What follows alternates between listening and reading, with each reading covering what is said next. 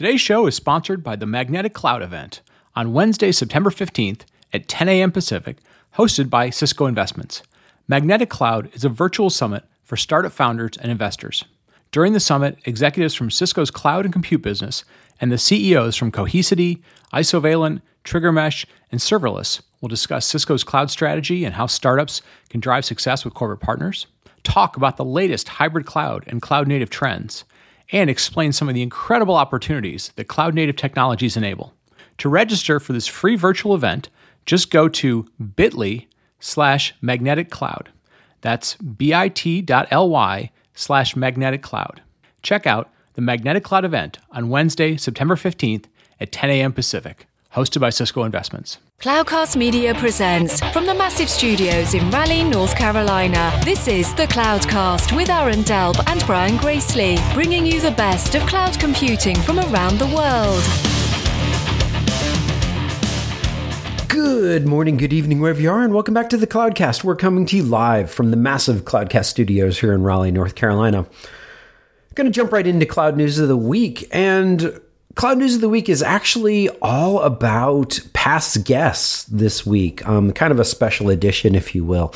So, for our first article, uh, the good folks over at Docker, um, they are still trying to build a company, and um, there it has been some ups and downs within the community over the years. But they have gone ahead and announced some additional uh, changes and, and additions to their business model, and it was certainly worth bringing up because you know as as they noted there a large amount of professional developers out there still use Docker on a daily basis.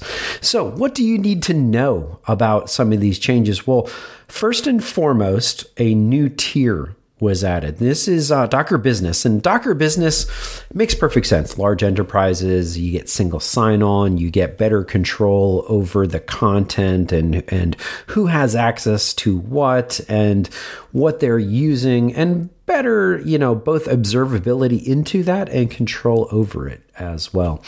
Then there's some other nuances as well, some real relabeling, if you will. What what was Docker free is now Docker personal as well, and some of the low end offerings um, still uh, very very affordable.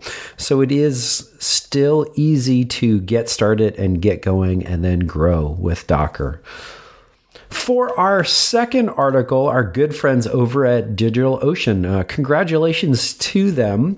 And uh, we've covered a good bit of their infrastructure as a service offerings and their PaaS offerings, and they've been guests in the past as well.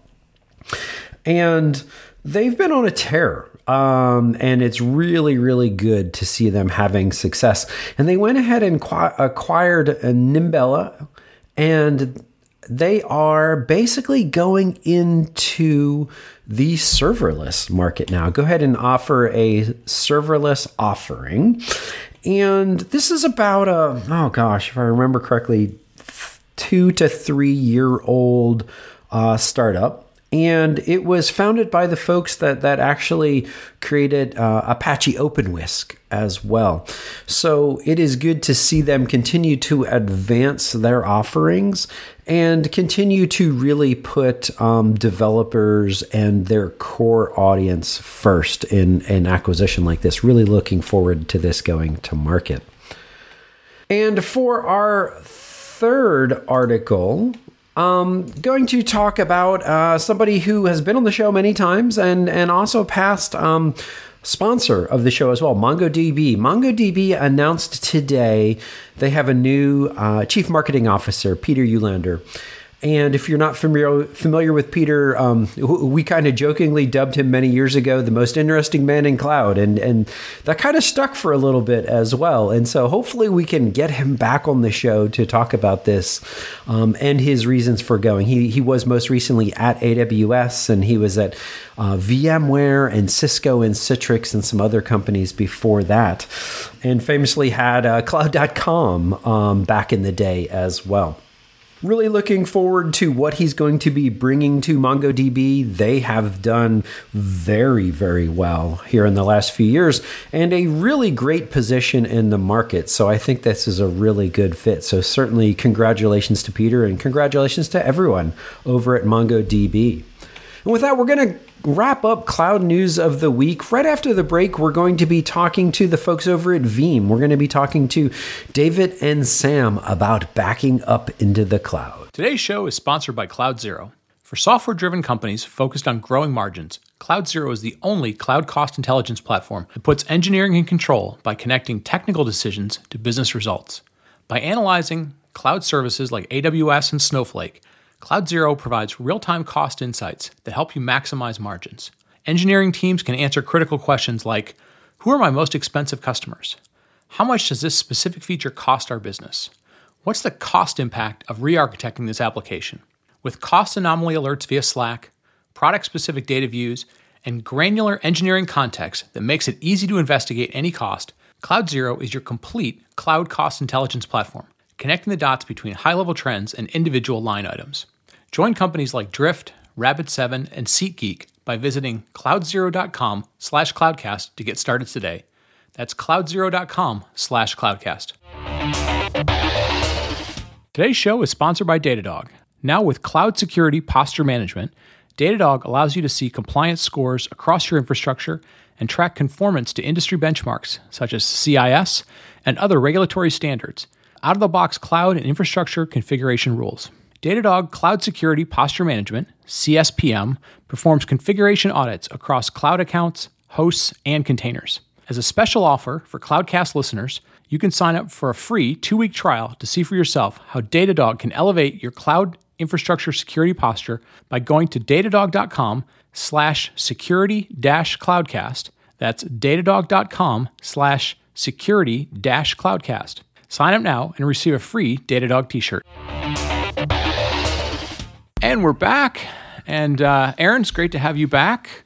It's been a little bit. Um, today we're going to yeah, about, yeah, it's good to be back. Today we're going to talk about something that uh, is sort of n- probably near and dear to your heart, maybe a little more so than than mine. Not that I, I don't love it, but but you've lived in this world for quite a bit. We're going to kind of we're going to dive into a little bit of, of backup and recovery and what it means in a cloud world because we're you know we, we we're now in a world where everybody's using the cloud more and more. We've got sort of weekly and daily, you know, ransomware, and so people are having to to recover things. and And we haven't talked about this space in a while, and it's really it's evolved a lot uh, over the last couple of years, and it's you know it'll be good to kind of dive into it a little bit.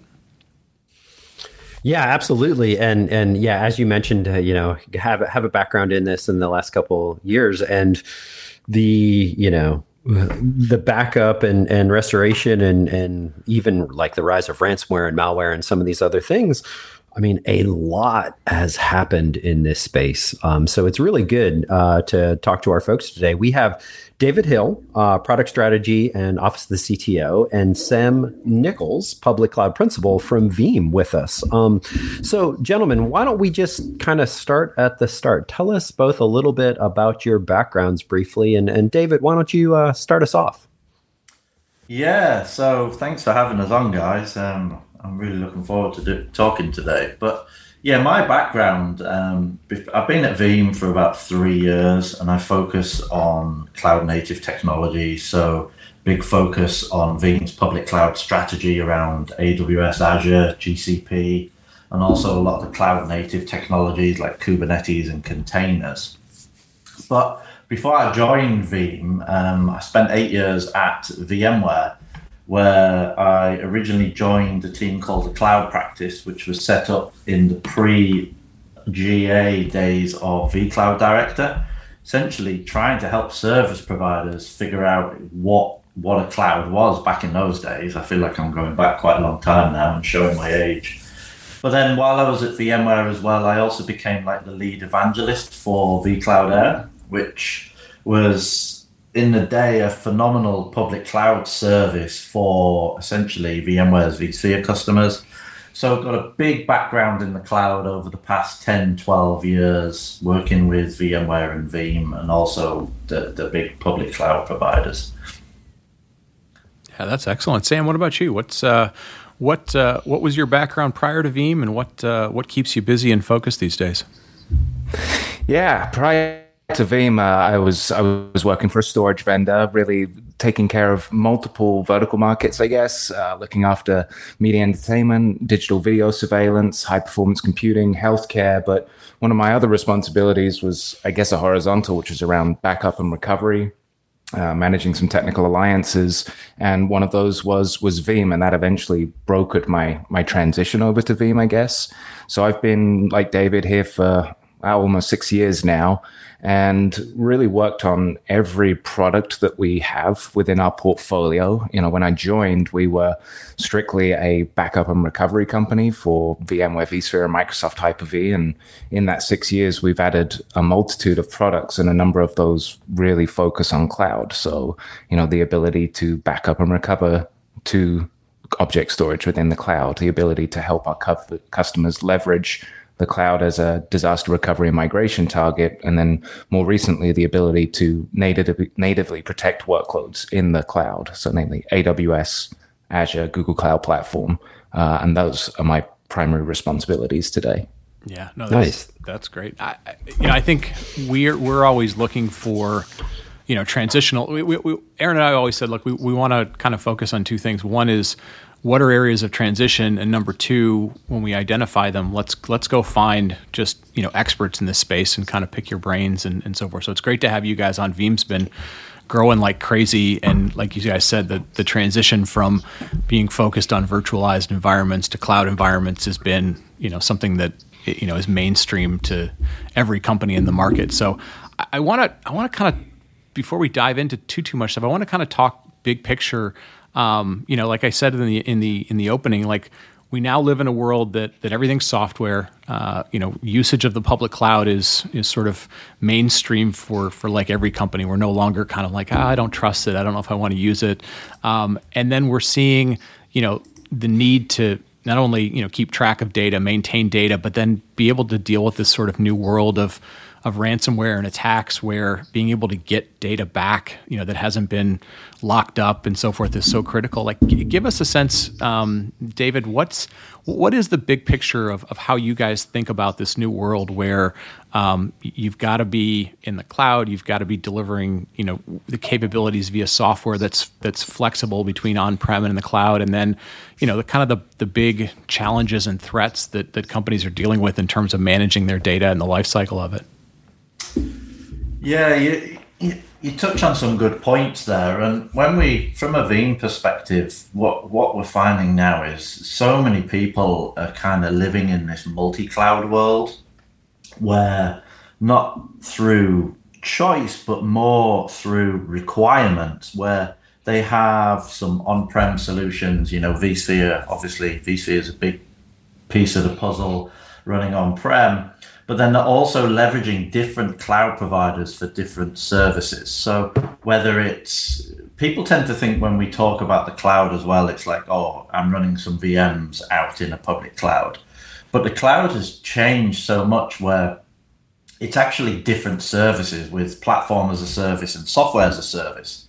So what we're finding is a lot of customers now, uh, as I mentioned, they have their on-prem solutions with vSphere, but then they're, they're working with Microsoft with Office 365. They're working with AWS with EC2 and RDS. They're doing some stuff in GCP around BigQuery because all the different cloud providers have different capabilities. And it's not just a one size fits all kind of package from these providers. And the consequence of that is that's a real challenge when you have all these different platforms and all these different services spread essentially across the world that you need to manage, you need to protect, and you you essentially need to monitor. So from a Veeam perspective, we've looked at this and said, right, okay, how do we look at this and help our customers manage all this data that's scattered throughout all these different platforms across all these different providers?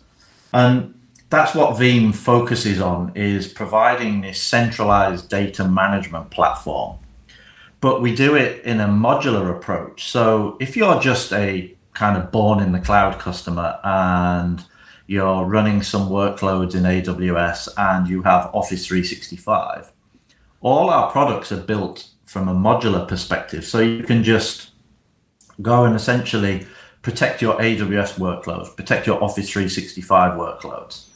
But if you're also leveraging other platforms like Microsoft Azure, you can bolt on a product from Microsoft Azure, for example, with Veeam Backup for Microsoft Azure. And then when you bring it all in and you grow and you have all these on premises solutions, that centralized data management, you can incorporate all our modular products into one centralized platform to manage your data across all these different platforms. And so it's different approaches for different customers that we see. And then from a kind of challenge perspective now, you know, ransomware is just a massive thing nowadays. We see it all the time. Uh, pretty much every time you turn the news on now, some company or utility service or something has been hit by a ransomware attack. So we're putting a big focus on how we can help customers protect themselves from a ransomware perspective. Sam, anything you want to kind of talk about around that as well, so I don't hog the limelight? Yeah, that's yeah. You're right, David. Um, I think you covered it exceptionally well. Really, just looking at how heterogeneous people's environments are now today. I mean, we can look at any number of research that's out there, you know, that ranges upwards of, you know, 94% of organizations have this hybrid cloud approach, whether they are mixing their on-premises data center and and a single public cloud or an on-premises data center and multiple public clouds and you know ultimately really hit the nail on the head. How we protect a physical machine is very different to how we protect a virtual machine. How we protect virtual machines in the cloud or, or you know databases in the cloud are very very different to to how we would protect you know those on premises. We ultimately have different tool sets and technologies available to us. And you know an organization's approach is typically multiple products from multiple disparate vendors to to protect this heterogeneous environment. And that can absolutely become a, a nightmare to manage and it also locks data into those those specific platforms so we look at, at veeam's mo i guess and that is to provide a common control plane with a common policy model for wherever your data lives and also provide the tool set to help you move that data across the different environments as your organization strategy changes, right? Because it's not just one day we're not in the cloud and the next day we are. It's uh, it's a transition that takes time. So ultimately, just being able to have this platform that flexes and adapts to to what those needs are today and what they might be tomorrow. Yeah, and and Sam, you you touched on probably the biggest need. You know, I personally have have seen as we've kind of grown from hey, what is the public cloud into okay, we need to use public cloud, but I still need on premises. And then that ultimately turns into this hybrid and multi-cloud, you know, kind of world. But then I've got data here, I've got data there, I've got data everywhere. So you need this I'll, I'll just use the term, you know, go back to VMware early day virtualization, you know, technology of you need a, an abstraction layer. And that's where this whole concept of, and you use the term platform, um, you know, data platform. Um, and, and so it's a necessary next step to kind of get all the data in the data platform but also i would say another trend there is is everything is increasingly both software driven but devops centric as well so now who owns all of these elements because you have different groups, you have different organizations, you have testing plans, you have compliance, you have all of these other variables now. How does that kind of shake out, you know, theory versus reality? Uh, so I think my parents always used to tell me that history has a tendency to repeat themselves, repeat itself, and that's why you should be interested in history. I was never much a history buff, but I think you know it, it really plays well into into what we're seeing right now. So if we have a look at what happened when virtualization was coming about, you know, 15 years ago or so, it was this, you know, weird thing on the fringe of the data center. And you had your, your traditional you know, data center admin, backup admin, who was responsible for backing up what would be considered traditional workloads at that time, right? Mainframe, physical servers. And then you had the VM admin that was off doing his own thing, but he was the one that was responsible for backing up those virtual machines. And that's the the market that Veeam essentially pioneered. But you know, as the last decade and a half has has gone on, that has become more and more centralized to the point where that traditional backup admin is responsible for you know any existing mainframe, physical servers, virtualization, and we're seeing it happen again with the cloud, right? So we have these cloud architects, these developers, DevOps, uh, personas, users that are in the cloud. And it's kind of seen as that weird thing out on the fringe, and they're the ones that are responsible for it. But we're already seeing that start to become centralized. Um, you know, the cloud isn't new, it's not weird.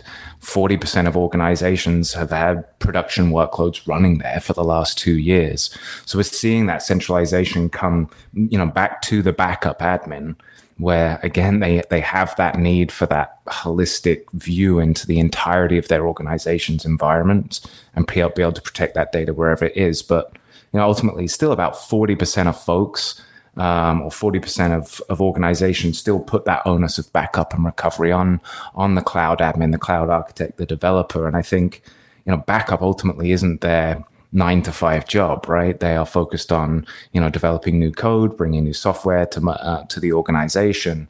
Backup is is almost like uh, an afterthought for them, and we want to make you know a, a, backup solution as simple as possible for them. You know, we hear the term "set and forget it." That's ultimately what we want, right? Here's the software, create your policy, and you ultimately shouldn't have to touch it again until you get around to a recovery or restore point.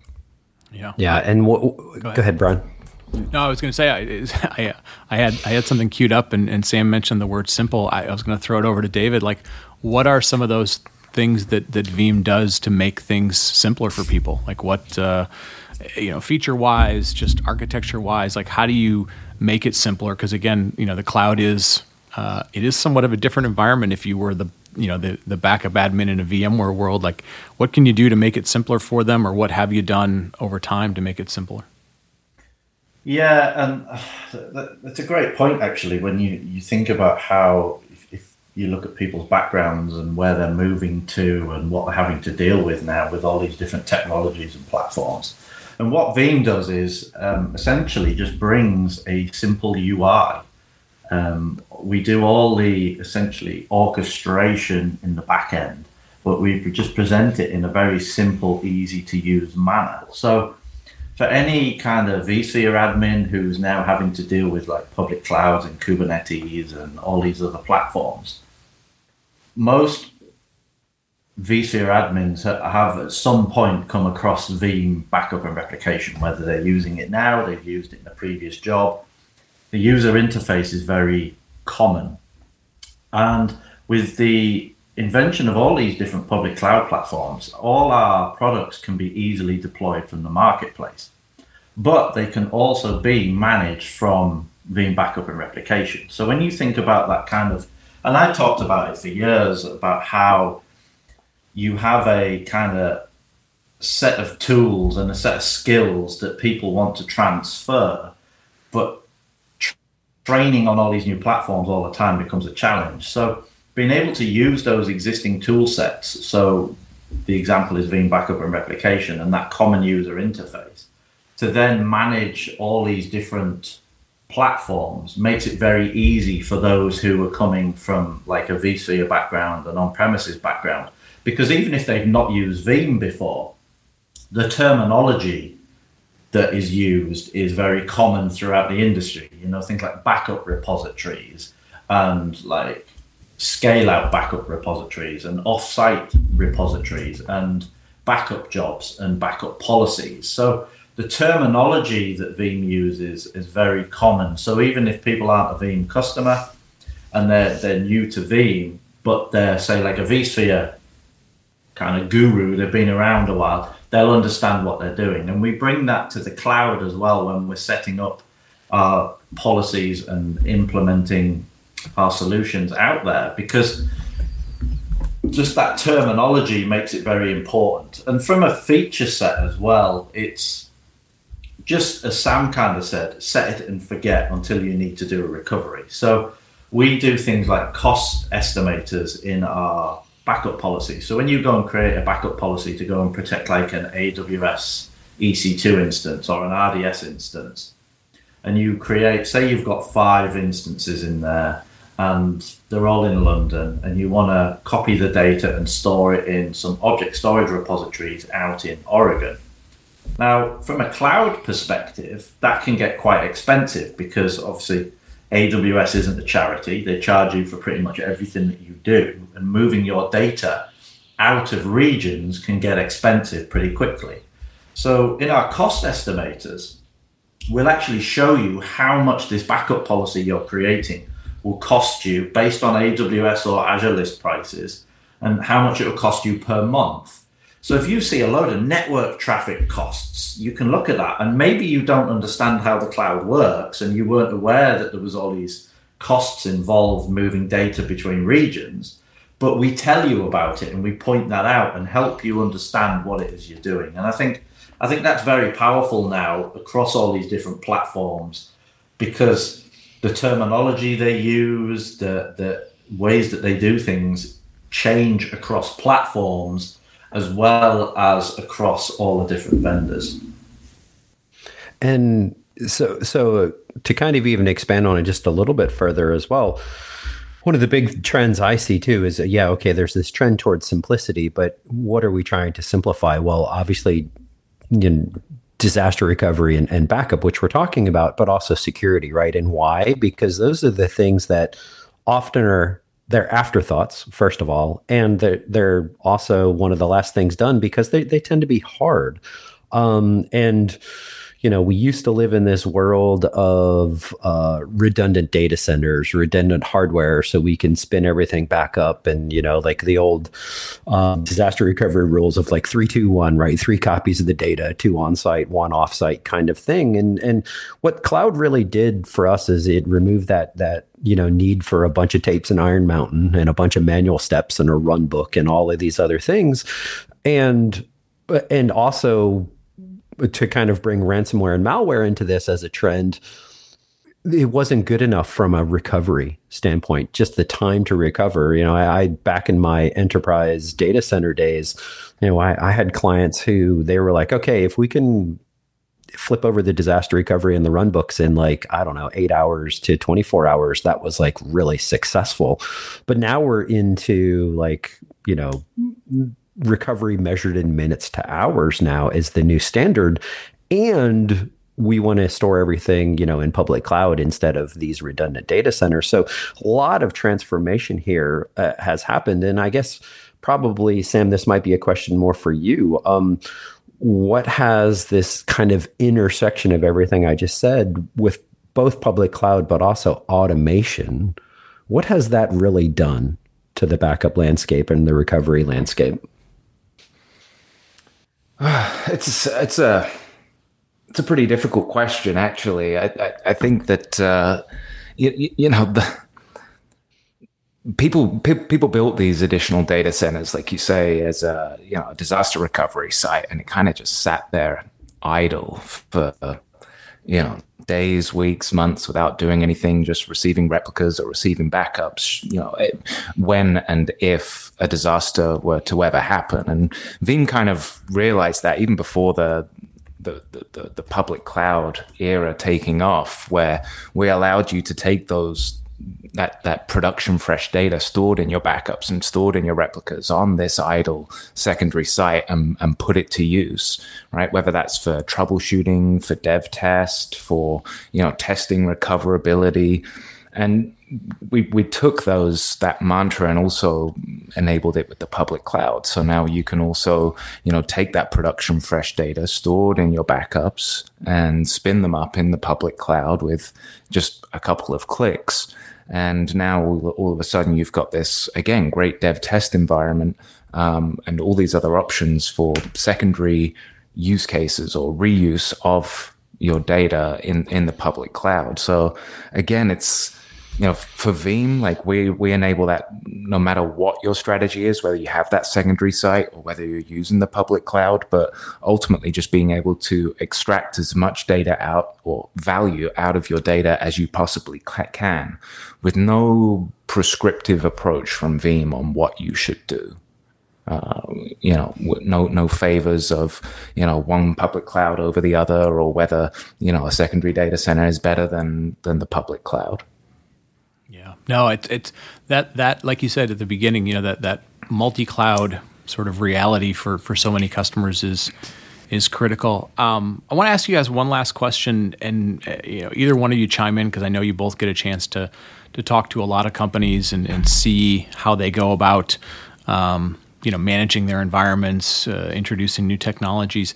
Like how how have the economics changed? Right. So now that that the public cloud's available to them, uh, it's got on demand natures. It's got you know locality that can that can be in a lot of different places. Like what what have you seen? From an economics perspective, I know you talked about some of the tooling that's available to give people kind of an economic, you know, a, a dollar heads up as to what's going on. But just in terms of, um, you know, are they saving data at a better pace that makes it easier for their business? Are they are we seeing faster recoveries? Are we seeing different agility in the business? Like, what are some of the other kind of ways that uh, you know the economics are starting to change now that the public cloud becomes uh, another part of the you know the portfolio becomes an option to to take advantage of? Yeah, um, I've seen both sides of the coin with this actually. Um, you know, some some companies get a really good handle on the, the, the cloud economics and very quickly they implement like budgets and cost centers and they're able to manage this kind of different model of doing things because ultimately when you switch to the cloud the pay as you go nature of it changes your whole expenditure model from a capital expenditure that we've all kind of grown up with out in the data center to this more operational expenditure where you're just paying as you use. And it's great from a kind of simplistic approach of, well, we don't need to go spend hundreds of thousands of dollars to implement these solutions before we even start.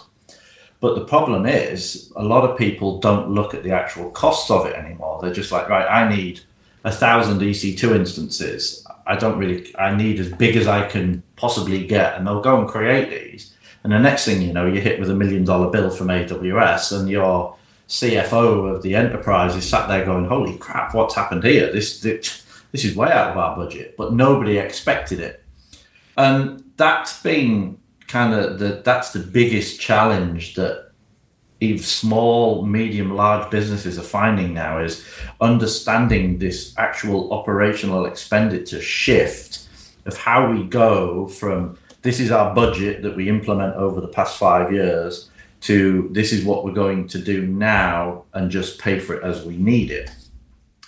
And trying to implement that kind of transformation is where I think financial people start getting brought into conversations that they've never been brought in before. You know, most of us in the past working in IT have all looked at things and gone, right, okay, 10 servers are going to cost us X. We need two switches for this. We need a rack. We need X, Y, and Z. And it was very easy for just your standard IT guy to just go to his manager and say, right, this is what we need to implement it. Now, from an architecture perspective, we already touched on security as well. There's charges for everything that we never maybe thought about in the past. So, trying to understand that shift and implement that shift is probably the biggest challenge that we're seeing change out with this whole new kind of cloud model. I think it's it, you know it's a great point. Trying to look at the economics of this and as some organizations start to realize the cost of cloud and what that is as a percentage of their cost of revenue right?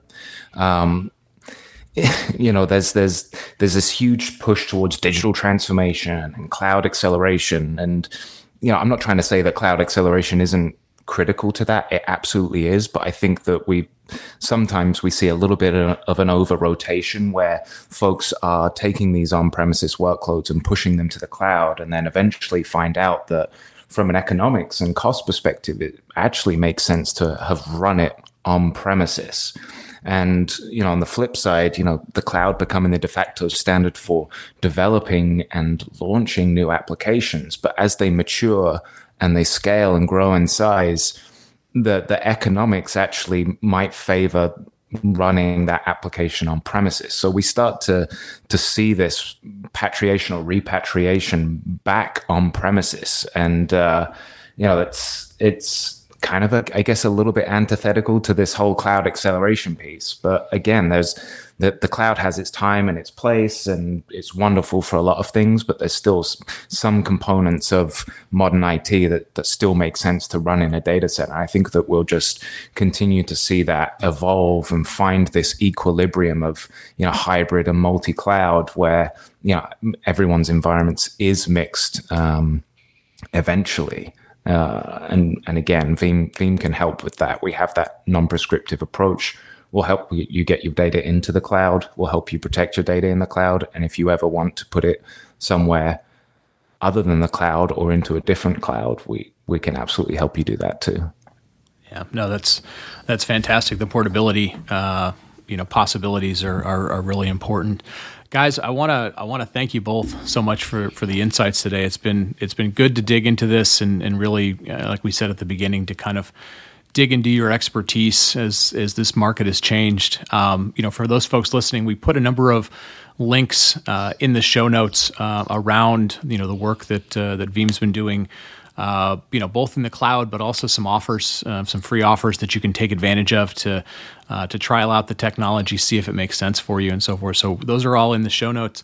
Um, guys, if folks want to reach out to you, it's you know it's harder these days, obviously, because trade shows aren't as in person. But if folks want to pick your brain about stuff, are there good ways to to get in touch, whether it's on Twitter or other places?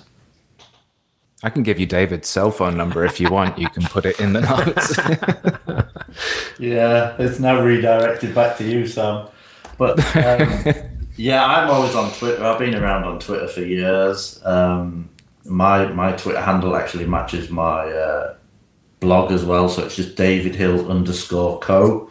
If you want to reach out on on Twitter to me, Sam's not really down with this modern social media stuff, so he's not on Twitter. So uh, if you've got any questions for Sam, tweet me and I'll email him, and then uh, he can get back to you somehow. Yeah. He's but, alternative. You, you could find me on LinkedIn. You can find me on LinkedIn. Message me on LinkedIn. Happy to help out there. He's the, he's the introverted techie. That's okay, guys. Thank you so much. Yeah, for yeah. No Facebook, no Twitter, no TikTok.